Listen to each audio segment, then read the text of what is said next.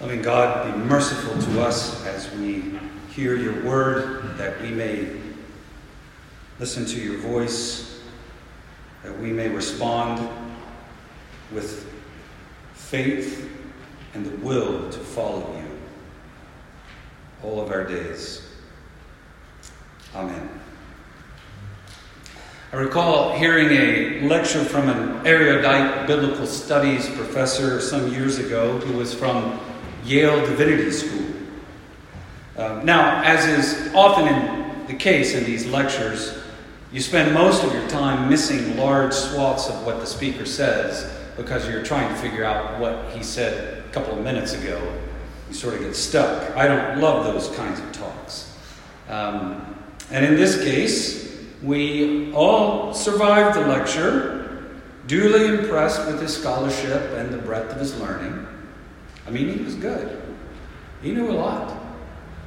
Uh, Akkadian, cuneiform, uh, the Epic of Gilgamesh, of course, as all of you know here.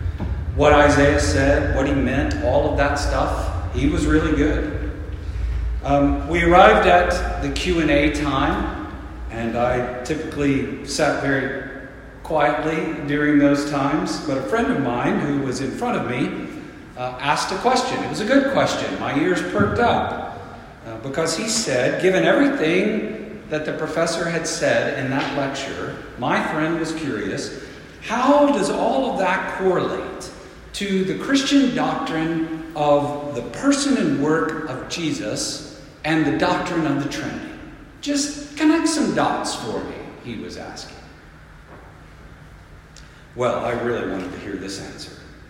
And the speaker replied, You know, I might be alone in this, but does anyone else in the room find the doctrine of the Trinity and the deity of Jesus completely irrelevant and useless? He was not joking. He said, I mean, I don't see any use in it at all. It's time we moved on from it in religious studies and just focus on what we can know for sure. Full professor, Yale Divinity School. You can imagine our disappointment to hear him say that. In a stroke, he erased most of the New Testament, certainly the epistles, all of the creedal councils of the early church, the ground and source for Christian living in this life, our hope for the next life, so pretty much everything, just in that statement. I'll tell you something that's bothered me for as long as I've been an adult Christian. How can someone study the Bible their entire lives, attend church on a regular basis, or even infrequently?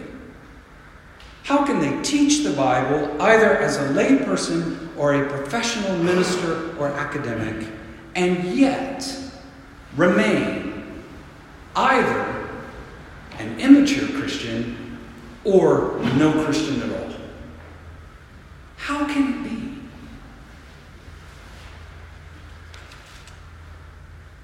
How is it that someone can be appointed a deacon in a church, quote Bible verses, and yet be the greediest, backstabbing jerk you ever met? Of course, not any deacon in our midst. Pete started squirming over there. No, not talking about you. You'd have thought, certainly in the case of our Yale professor friend, you would have thought that all that Bible study would have made a difference, right? Memorize the verses, learn about the biblical authors and the languages and the history and the socio political context and mash it all together and stick it in the oven and let it bake low and slow, and out pops understanding, maturity faith, even. I mean, surely, if we jump through all of those edu- educational hoops, we'll turn out okay, right? We'll understand what we need to about God. We'll understand His ethical requirements, and then He will bless me. Yes, that's it. Wouldn't you think that of all people, the one who studies the Bible the most wins? I can think of at least one person who would strongly object to that mindset. I think you've heard of him Paul the Apostle. You may have stumbled across Philippians 3 before. Pete preached on it not so long ago here. Paul goes on a, a rant about his own amazing spiritual pedigree. Hebrew of Hebrews, personally studied with the religious Einstein of his day, a Pharisee who knew the law, the Bible, backward and forward, and crucially, not just wasn't just that he knew it, he obeyed that law to the letter, he says. And believe it or not, you know anything about the life of Paul, it was his biblical fidelity that was driving him to bring the power of the state down on these crazy new Jesus followers. Persecution, imprisonment, even capital punishment. Paul, Saul at the time, wanted law and order in the name of faithfulness to God. And what, pray tell, pray tell, is wrong with law and order? Isn't it remarkable that someone could have so much Bible knowledge, be skilled in the poetry and philosophy of his day, and at the same time think it's perfectly reasonable to imprison and stone his enemies? Thankfully, we're not like that.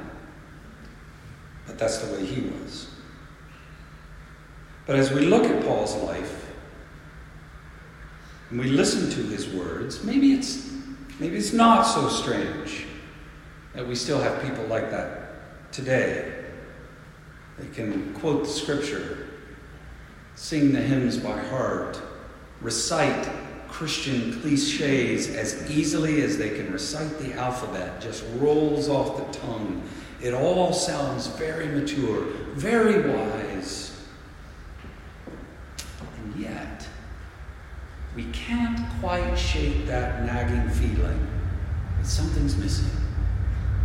Something's not quite right.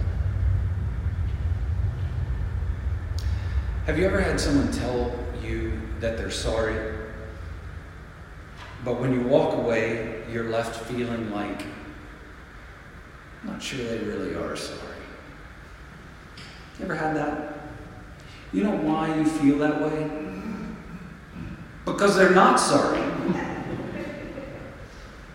Oh, now, they've said the right words. You heard them say it. They plainly said, Sorry for all those hurtful things I said about you. But the spirit of the word sounded very different. And it was that spirit that was left ringing in your ears. It's a bit like a three year old telling another three year old that they're sorry, right? Have you ever seen this? Sorry for stealing your toy. Sorry for turning all the toddlers in the nursery against you. You know, and they say it with a scowl on their face and their arms crossed. Sorry. Something's missing. Words are there. The spirit is different. Something was certainly missing for Paul. I called it a rant earlier in Philippians 3 because now Paul believes that the entirety of his pious, biblically informed resume should be considered dumb. All that wisdom may have sounded good, Paul says it rang hollow. It was empty. It was nothing. In fact, it was so egregious that it was pulling him away from true wisdom and understanding. Here was an educated preacher who had reached the pinnacle of his profession only to admit that he understood nothing of God. What a strange thing to say. What a strange thing for a preacher and a theologian to say. I mean, surely this is hyperbole, right? even if you didn't quite connect all the dots between Moses and Jesus, it can't possibly be all dung, manure. I don't know. I mean, he sounds pretty serious about it. Listen again to what he said in the passage that was read, 1 Corinthians 2, just a moment ago. For I decided that while I was with you, I would forget everything except Jesus Christ, the one who was crucified. I came to you in weakness, timid and trembling. And my message and my preaching were very plain.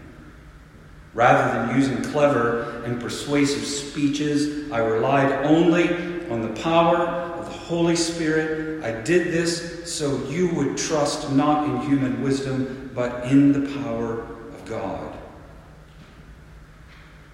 You see, dung for Paul is all the human wisdom and learning that does not connect us to the cross of Christ. If you got all of this other stuff and you don't have that, you have nothing. This explains my Yale professor friend. It's possible to spend a lifetime in the scripture and not quite make it to the person and work of Jesus on the cross. It's possible to live an orderly, orderly life where you obey your parents, where you do your homework, where you live like a responsible citizen, where you remain faithful to your spouse, you save for your retirement so you're not a burden on your children or society, you give of your time and money to others, you even attend church, it's possible to do all of that and miss the most crucial ingredient of all the crucified Lord. How? How does it happen? Exactly the way it happened for Paul, I think. Remarkably, none of what he studied as a Pharisee pointed him to the foolish idea that his only hope was a crucified Messiah. Instead, everything pointed him to a try harder religion. Follow the law to the letter, and God will love you. Obey your parents immediately, and God will give you what you need in life. I'm not saying, kids, don't do that. Don't misunderstand me. Do better, and you have the good life. More biblical studies, and all your questions and confusion about God will go away. Maturity, faith, understanding, all that you want. Just try harder. Work a little bit more, and you'll get there. That's the try harder religion. It's a virus that has infected the church of Jesus. Recently, a friend of mine said to me, You know, he said, when I listen to certain preachers, and he wasn't talking about the sort of preachers who are obscure, these are preachers who have big followings and are good preachers. They are good preachers. He said, When I listen to these preachers, I can't help but think that the bottom line, what's underlying every sermon, is just you just need to do better. You just need to try harder. And he said, After I listen, I feel heavier and a greater weight than I did when I walked in the room or turned on the podcast. Now, to be fair, they would never say that the gospel, those preachers would never say that the gospel is a try harder and climb your way to God religion. They would never say that. They would strongly deny it. But very practically, this is what often happens. And you know what's interesting? People love that. Do you know how many people have made a mint telling people how to improve their lives? Every time you turn on a television, radio, podcast, look at a book of lists, those are people selling something to you so that you can make your life better. Try harder. You know why it sells? Because we want it. We love it. We want a religion where we're told exactly how Christians should behave. Just give me the list. We want to attend the places and the churches where we are accepted and loved because we fall in behavioral norms. And we can do all of that without a crucified Messiah. And Paul says, Watch out. You think you've got a real life practical wisdom that makes God happy with you, but the reality is you are stepping around in dung. You're wallowing in a pigsty. That is just classic climb your way to God religion. But here's the thing about the cross of Jesus. After the cross, we can no longer think of ourselves as basically good, upwardly mobile people who just need to tweak a few things to get it in good with God. The cross does not allow us to look at ourselves that way, as Stephanie prayed so clearly a moment ago. No, the hideousness of the cross of the Son of God is the signal that we are stuck in a feces of our own making. And our only hope is for Jesus, the very Son of God, to get in the middle of all of our muck and pull us out. We only get to God when God gets in us. That's the gospel. That's the good news. We can only know, understand, and love the wonders of what God has for us if God is in us, if the Spirit of God is in us. You want to understand the Bible? You want to have the good life? You want to live in that countercultural way that makes people wonder what's going on with you? Well, you don't do it by becoming a theologian of great renown or in a list, following a list of ethical behaviors. It's the Spirit of God filling your mind with His wisdom and understanding and grace and love, and then overflowing and going out of you. We only get to God when He gets in us. Now, that might frustrate you a little bit. Because maybe you feel like I've left you with no hope. You don't have a three step formula for getting God to love you or getting to heaven or whatever you want to call it. Oh, but that could only be true if you believe you're more serious about your life than God is. If God was not deadly serious about you and your life, then He would have given us a book of rules, told us to obey it, and said, Good luck. How much more serious can you be than to take on a human body for the express purpose of being tortured and executed so that we, you, could have in you the very life of God? Now that's serious. Oh, God is much more serious about your life than even you are about your life. No eye has seen, no ear has heard, no mind has imagined what God has prepared for those that love Him. You remember that astute and learned professor from Yale Divinity School? Imagine after his lecture that you took him to lunch, just the two of you. You, with the Spirit of God in you, and your faith in Jesus Christ, and Him, well, just as He is,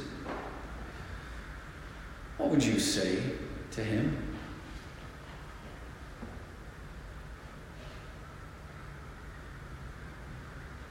I imagine you'd be nervous, maybe timid. Perhaps your hands would be trembling a bit. Have you ever been in those situations? I've been in these conversations before where I was just kind of trembling a little bit, even though the temperature in the room was perfect 71.5 degrees. But something inside of you was just making you a little jittery. Maybe you'd be like that. Maybe you'd just be, pick up your glass of water and there would just be a slight tremble.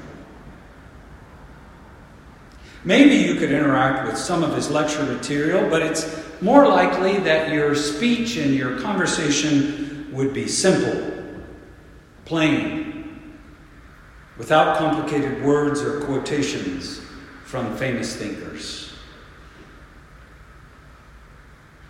And if all you could manage to say to the esteemed professor was, Jesus Christ, the Son of God, crucified for us, and that includes you. And if you stood on that, and you didn't waver, and you understood what you were saying, well, you'd be in very good company indeed. Thanks be to God.